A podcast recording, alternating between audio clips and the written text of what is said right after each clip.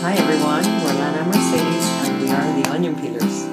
We are also the proud owners of The Breathing Space, a growing community of Ashtanga Vinyasa practitioners and spiritual seekers located in the heart of Amsterdam. To find out more about our online and studio offerings and trainings, check us out at www.thebreathingspace.nl. Oh God, I wonder how this is going to work out. Yeah, you mean the cat that is the small kitten that is playing with my ankle bracelet? Oh, with his needle claws. He's got very sharp claws. Hi everyone, sorry about that. I recently got two cats pretty much simultaneously. This one is a kitten and he's very, very naughty. Yes, he's and very entertaining. Yes. So we apologize in advance if there's any weird shouts and noises and scratches. Screams. Yeah. Well, today we thought we would have a little chat about the impact of our breath on the subtle body. Yes. So, are you ready to peel this onion of the onion of the onion of the onion? As I just made a giant yawn. I'm slightly ready. I'm curious about this onion. I'm curious about peeling this onion. How about that? Great. I'll take that. Yeah. Let's do it. Yeah. So in our last episode, we were just kind of like talking about the breath in general and how it's really the gateway into the more subtle parts of our beings. Did the cat get your forehead? Yeah. The cat gets me everywhere. If you look at my calves, yeah, I've got lots of scratches. You cannot get to my subtle body though. Or maybe yes, because he makes me so happy. Mm-hmm. He's definitely getting at your bliss body. All right, so maybe we should start by just very briefly introducing the subtle body, or what we mean with the subtle body, which, by the way, you guys, if you're interested in this, just go back a few episodes and we have two really nice episodes on the subtle anatomy. Yeah. One on the koshas, which are the layers, and the other one, which are the chakras, which are the energy centers. Yes. So, yeah, when we talk about the subtle body, we're talking about everything that we do not see, but hopefully we learn to feel and get in touch with. Yeah.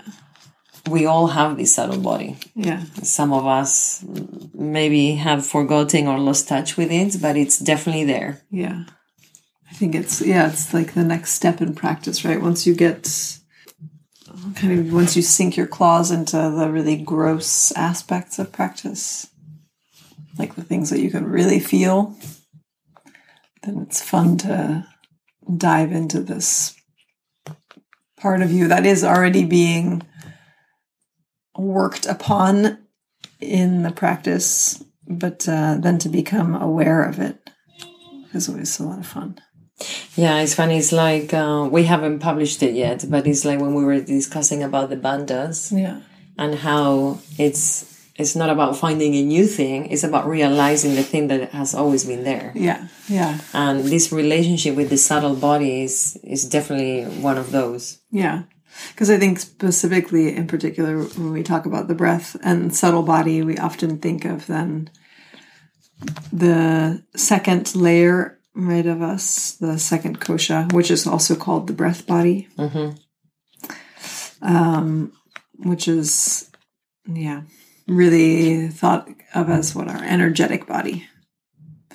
But of course, our breath has influence on more than just that. Okay, let me ask you something. Please ask me something. If you look back, okay, and when you started practicing. Okay. I have no recollection of this, but okay, yeah. Well, or at least some moments or something. Yeah, yeah. Is there like a specific moment that you can recall where you felt definitely something deeper than just, I don't know, your hamstrings in down dog? Oh, yeah. Like, it was a shift, or was it kind of like a gradual process?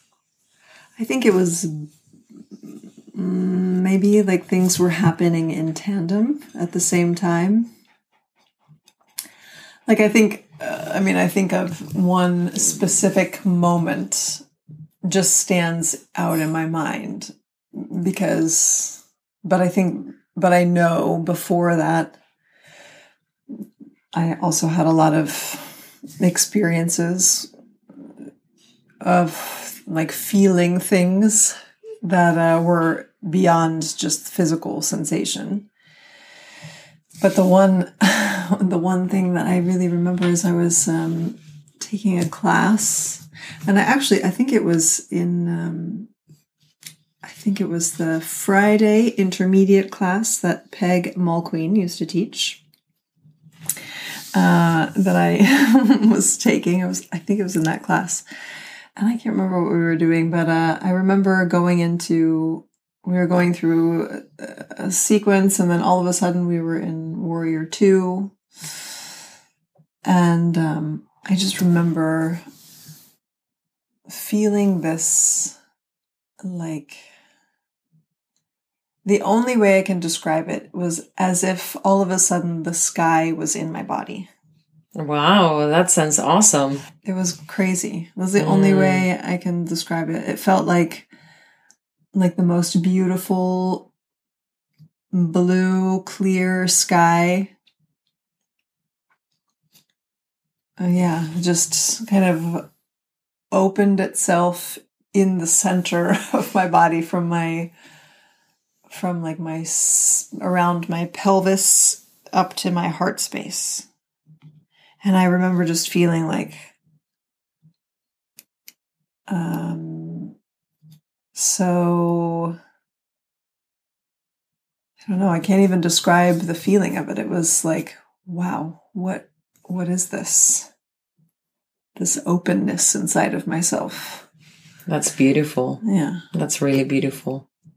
Yeah, it was like I tapped into this wealth of, yeah. I think it's interesting because I think we definitely have glimpses of this, not just in our yoga practice, but also, well, maybe not the daily life, but also in our, in our daily lives, and.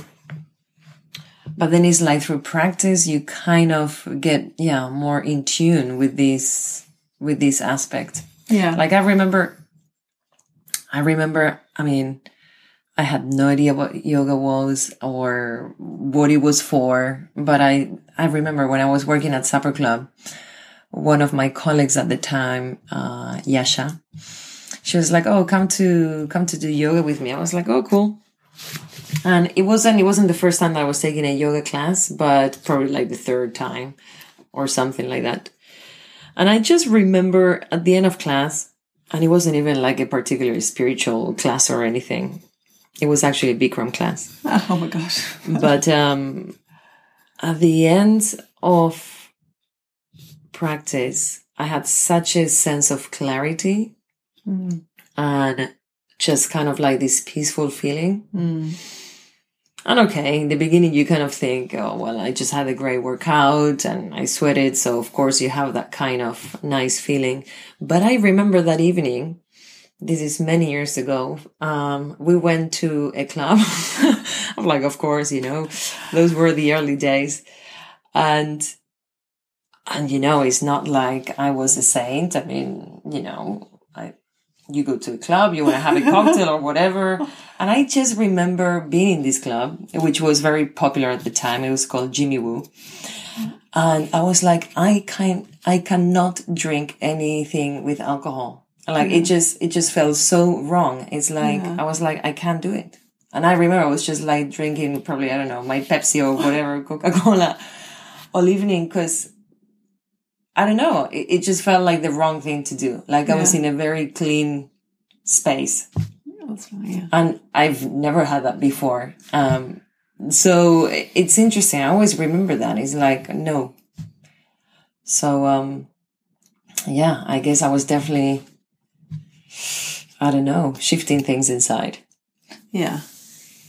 I think too, I've had, that's funny, it's always those moments, you know, every time you practice, this stuff is going on and shifting, and it's the question of, are we paying attention? Mm-hmm. And I feel like, yeah, like the thing that I said, my experience of that one time, we always remember the things that are more intense, let's say, or that have more of a, I don't know, for me, I remember that so vividly because it had such a crazy visualization that went with it. Yeah. So it really stands out.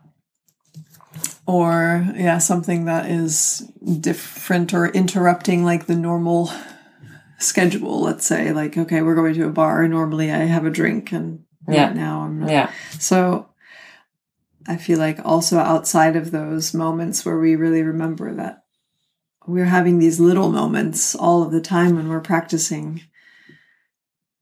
And sometimes we just have too much other stuff in the way that we're not paying attention, or we're too distracted that we don't. Or I don't know. I don't even know that it's that. I think sometimes the things are just so subtle and nuanced that even if we are paying attention, they're little things that aren't earth-shattering, but they're constantly there. I don't know, like when I sometimes, or they're there or they're not there. When I, in Padmasana and Utplutihi, like those are postures when I really feel, like I really feel prana in my body. Those last postures. And it's not that I don't feel it in other postures, but those are the ones that are really, like I can really tap into what my breath is doing and how that's working into my subtle body. Like at that point, at the end of practice, it's like, now everything is so concentrated and, to use your word from last time, juicy, that it's almost impossible not to feel it. I agree, but I think also what you were saying before with that sometimes we don't have like the attention, we just don't pay attention to these subtle workings because they're always there. Yes, but also we need to be open and kind of, how to word this? Because it's not like we're doing anything, but we are doing something. So if you're not paying attention from that deep internal space, I don't think, even if you have a lot of attention, I don't think you will access it. Yeah. So I think it's both attention and also the depth of it. Yeah, and where are you paying attention from? Yeah. Maybe that's what I'm trying to say. Yeah, I think what is that whole saying, where your thoughts go or where attention goes, prana flows or energy flows. So that same thing, right? What are we, I guess also what are we choosing to pay attention. I mean, I think at some point we are so good that we get to pay attention to everything. But, and then some days I know it's hard to just pay attention at all. And then the days that I sometimes have an focus, like a person, like an intentional focus on one specific thing. So maybe I let go of the rest, or I don't see the rest because perhaps I'm too closed on focusing on another aspect that I've set for myself. Yeah, right? Of course. And that's nice because it keeps the practice interesting. And sometimes we need to, put some things aside in order to focus on other aspects. Yeah. Yeah. But that being said, I think it's nice to be able to practice from a place where you can, where you can dig into this stuff. I know I've had practices where that has been my intention to Only focus on the subtle, really subtle aspects of practice to soften everything else so that I can have a more, a deeper internal listening, let's say. And it's tricky, and this is where it gets really sticky, because in a way, let's call it the physical body and the subtle body, it's not that they're separate together. No. They are,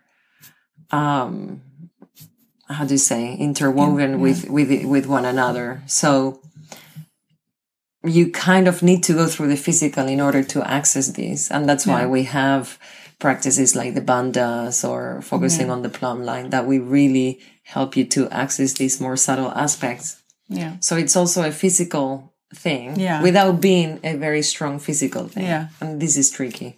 I think it's just like, when you're learning to do something new, like even if it's a new motor skill, right? So learning a new asana or something, or learning to jump through, to sit or back to chaturanga or whatever, like those movements, those new movements are really in the beginning, like really gross, full of efforting movements, right? They're very externally physical. Yeah.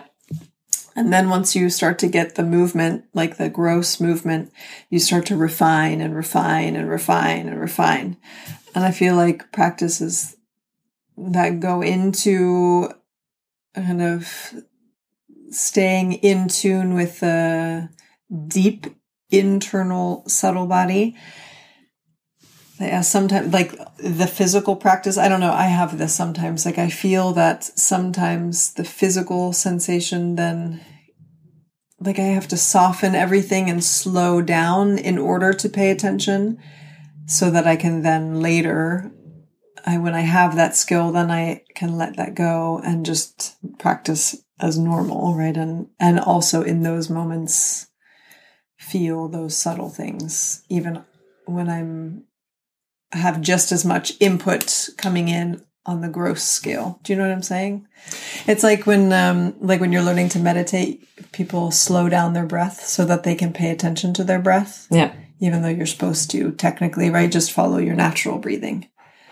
But we all generally have the tendency to then slow down our breath and bring it into control as we're learning to pay attention. Yeah. It's kind of the same thing. I mean, it's true. In the beginning, you always need to put like a lot of extra effort into the physical thing, and then gradually soften. Yeah. And with this slowing down, definitely. I mean, people find it a lot harder to pay attention when you're moving slowly than when you're just rushing through. Of course. Well, I think that's kind of common, isn't it? That it's easier to pay attention when you're moving slowly? It's more challenging. Oh. I find it the opposite. So. Or maybe I think it depends again how your subtle body is doing. Yeah. I think it's important to kind of be open to all kinds, and because of course depending on how you're feeling. Yeah. I don't know. What is your experience with practice and tuning into the subtle body? I think for me it was kind of both. I had these moments where I'm like, whoa, why do I feel like this? Yeah. And actually this is why I wanted to take a teacher training, because I wanted to understand why I felt different after doing yoga class and not after going to the gym and doing something. Yeah. But I don't think I understood that was my subtle body. I was wondering that. So I had those glimpses, but I never really put it together that it was through focusing on the breath and that the breath was the vehicle for this. But I definitely remember when the breath started to developing, then I had like a quicker access to that. Yeah. And and I don't know what I'm trying to say. This is going to be a very interesting episode to edit. But that cat is so cute, that's laying on your dress. I know. Yeah, I don't know. I mean, I know, like, for instance, when I do postures in, like, third series, or I do some postures in second series, it's the ones that just are so intense and hard. And then after you've done the posture, and then you take some extra breaths in downward dog and go to the next posture. Like this morning when we were practicing, I was after every posture before going into the next posture, I get that same sensation of like prana rising. Like, I don't get that all the time, but this feeling of like, wow, like there is energy in my body, even though I'm exhausted, like I slept terribly, but still you can feel the work, those subtle aspects, right? Yeah. You are very aware of, okay, I'm breathing and there's stuff happening inside of me. There's stuff moving, yeah. I think once you get to second series, it's even more evident. Yeah. Because it really accesses that in a very powerful way. Yeah. And then it also becomes, yeah, you can really feel it, not just on your subtle body, but also your emotional and psychologic more aspects of yourself. Yeah. I always say in primary series, I generally feel it like around Bhujapidasana, Supta Kurmasana. Yeah, I was just about to say, and the way that, for example, Manju or Nancy, mm-hmm. and I know a few of those teachers from that time teach the primary series is very energetically based, with the rounded spine and the points of contact between the head and the legs, and really more about kind of like drawing back and really drawing the breath from the center outwards. So, yeah, indeed, even though it's in a different aspect, the primary series has also a lot of moments when you're really, you can get really in contact with this. Yeah. Yeah. With all the forward folds and with the Garbhapindasana and the Kurmasanas, indeed. Yeah. It's like you're trying to push prana into your center. Yeah, yeah. And another thing that I found very useful is, I think we mentioned this on the last episode, is to tap into the plumb line of the body and really focus on the deep center. Yeah. Which I think it's a really nice way to kind of tell for yourself, or if you're a teacher out there and you want to kind of help your students to tap into this, is the amount of effort that is in the physical body and how much is really running on energy and prana. Yeah. It's kind of like you want everything to really come from the deep center and everything outside to soften a lot more and ride from that center. Yeah. And often, like you said before, especially when we're learning something, we operate from the outside. Super hard and inside is kind of floppy. Yeah, you can definitely see that in the way that people practice, people who are more tapped into the internal form. Yes. And those who are working from the external form.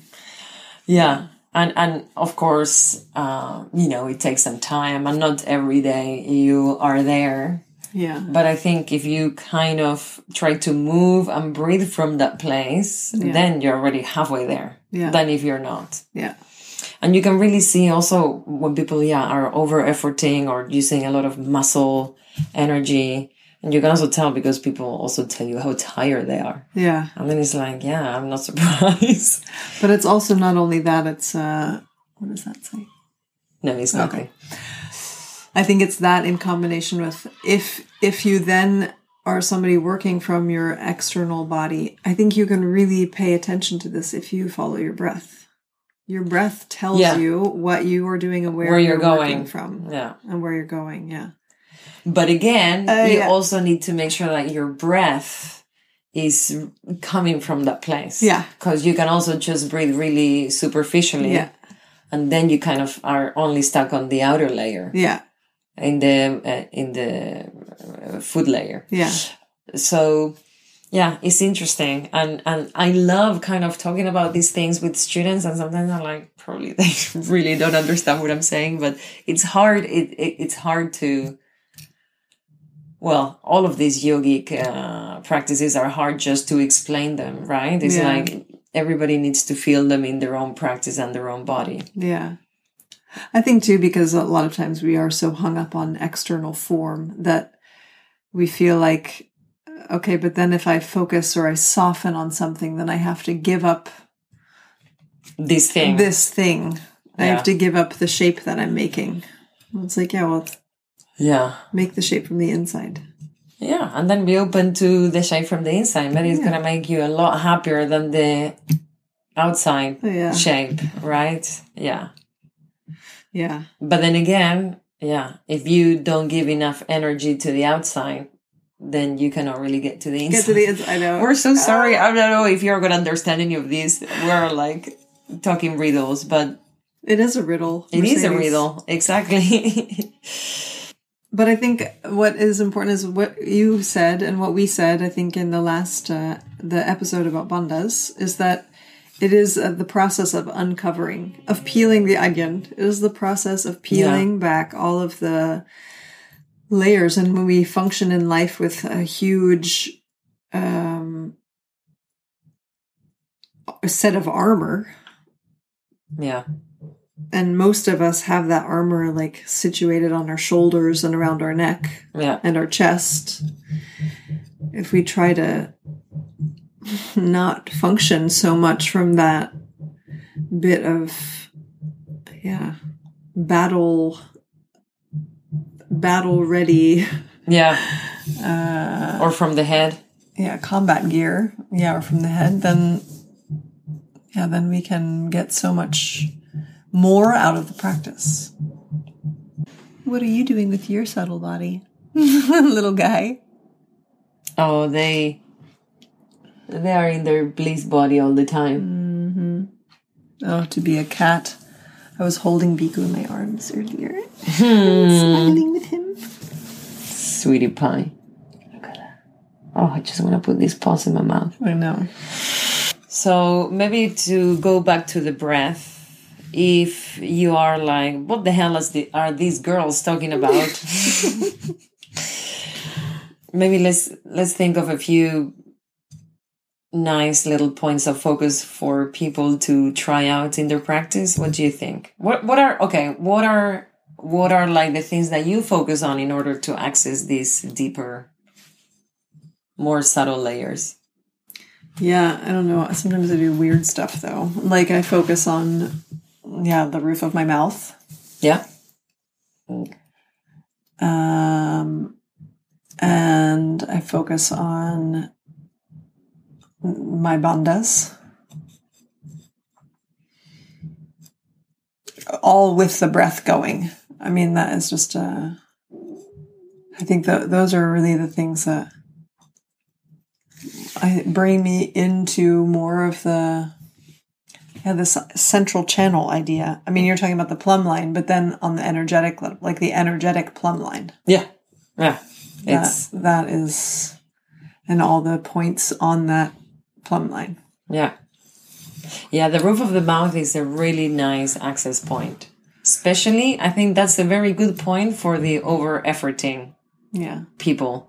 So if you know that you muscle your way through the practice, then that's a good little point to soften, and then kind of everything kind of follows. Yeah.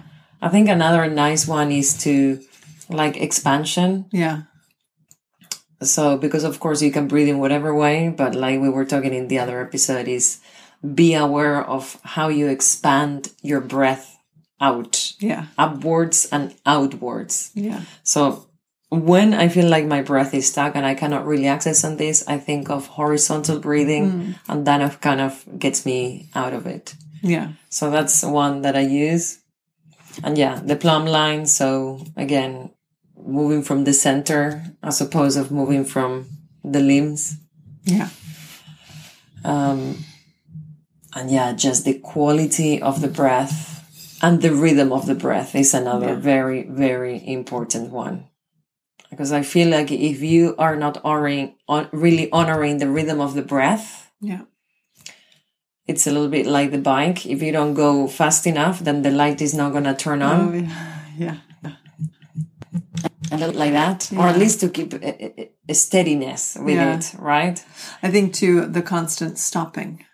Oh, it's like it's like the only accessing your breath when you're in the state of the posture, as opposed to all the time, like always, and then see what happens with your subtle body. This is another super important point, absolutely, because exactly otherwise you're coming in and coming out, coming in.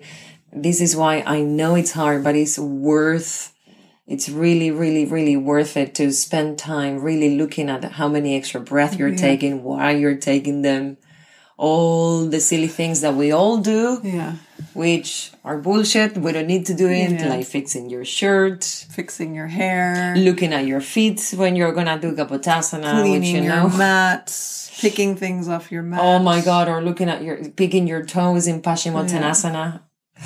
Yeah. I think this is also an attention thing. That is more of an attention thing. But, but indeed, it will pull you away from this deeper experience. Yeah, but I think not only what you're saying is pay attention to how many extra breaths you're taking. I think more importantly than that, pay attention to where you step out of the rhythm. Yeah, I think exactly where you're stepping out of the rhythm. Because I think I have said to new students, and some new students who are building up their endurance and their ability have to take extra breaths. Of course. So I always, like I said to a new student, take extra breaths, but stay in the same rhythm. So even if you do take an extra breath, make sure it's the same type of breath as you just took before, because sometimes we sneak in an extra breath and it's like we're breathing slow and steady, or slow, steady and deep, and then all of a sudden we realize we need to take an extra breath, and it's like a little break.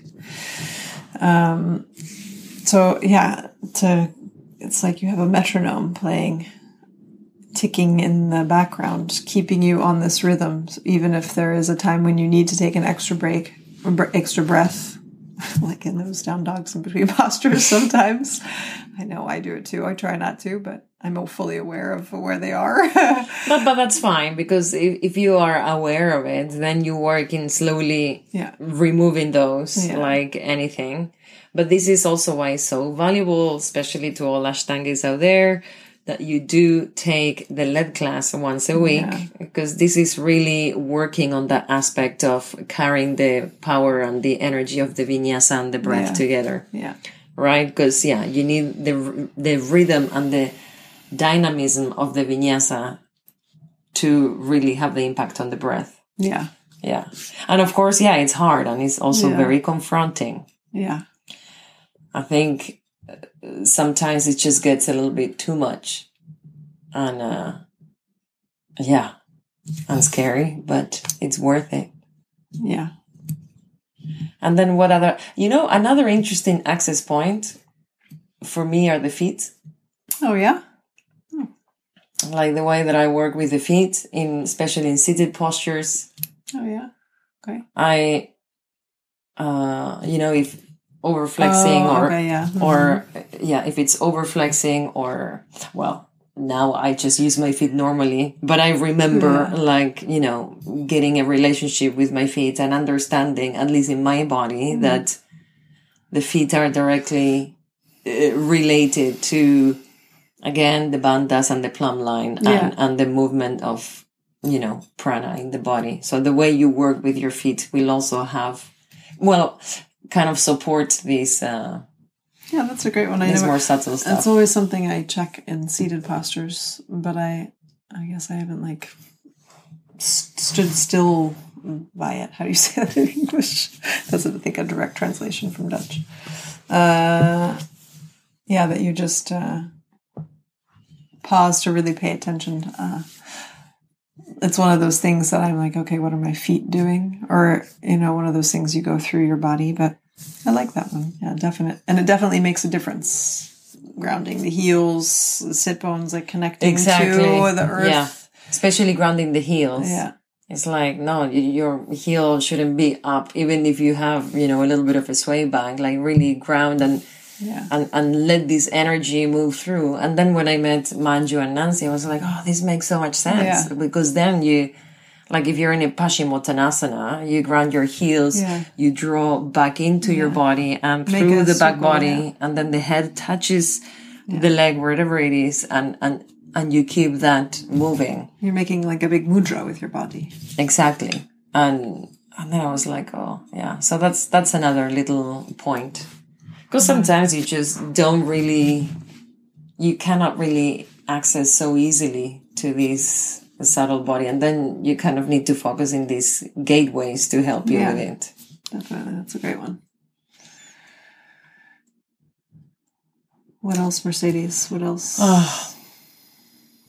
Another, I think my favorite posture to feel this, actually. Is Shavasana. Oh, yeah, definitely. No, but to me, it's Ekam. Yeah. Ekam. Lifting the arms up and grounding down. I think that's my moment. Yeah. And then... That's your moment. And then it all goes, no. I feel like my moment is down dog. Yeah, that's another good one. Where I feel, the earth and this expansion into the space around me. Yeah,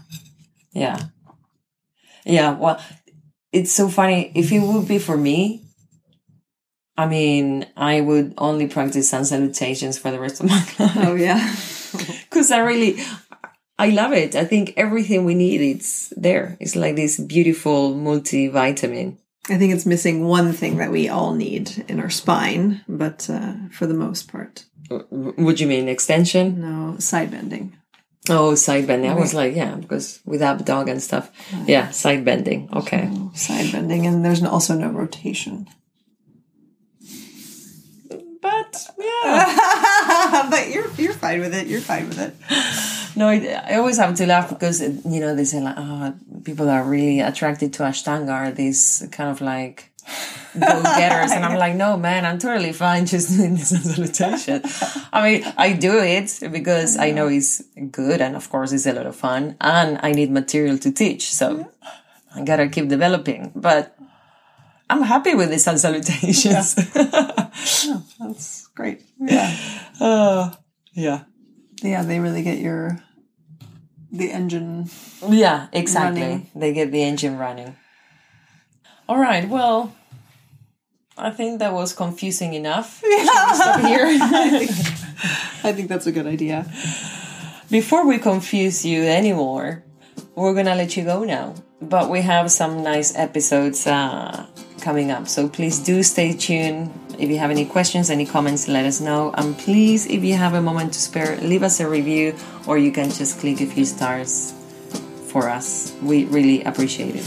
You can always contact us, send us questions, answers, comments, ideas, whatever. We'd love to hear from you. You can drop us a line at info@theonionpeelers.nl. Please be the first one because We're still waiting for that email. I mean, I've sent you an email on that, but that's it. Yeah. All right, everybody take care. Thank you again for listening. Be well, be happy, be safe. This is Mercedes. This is Lana. Until next time. Bye.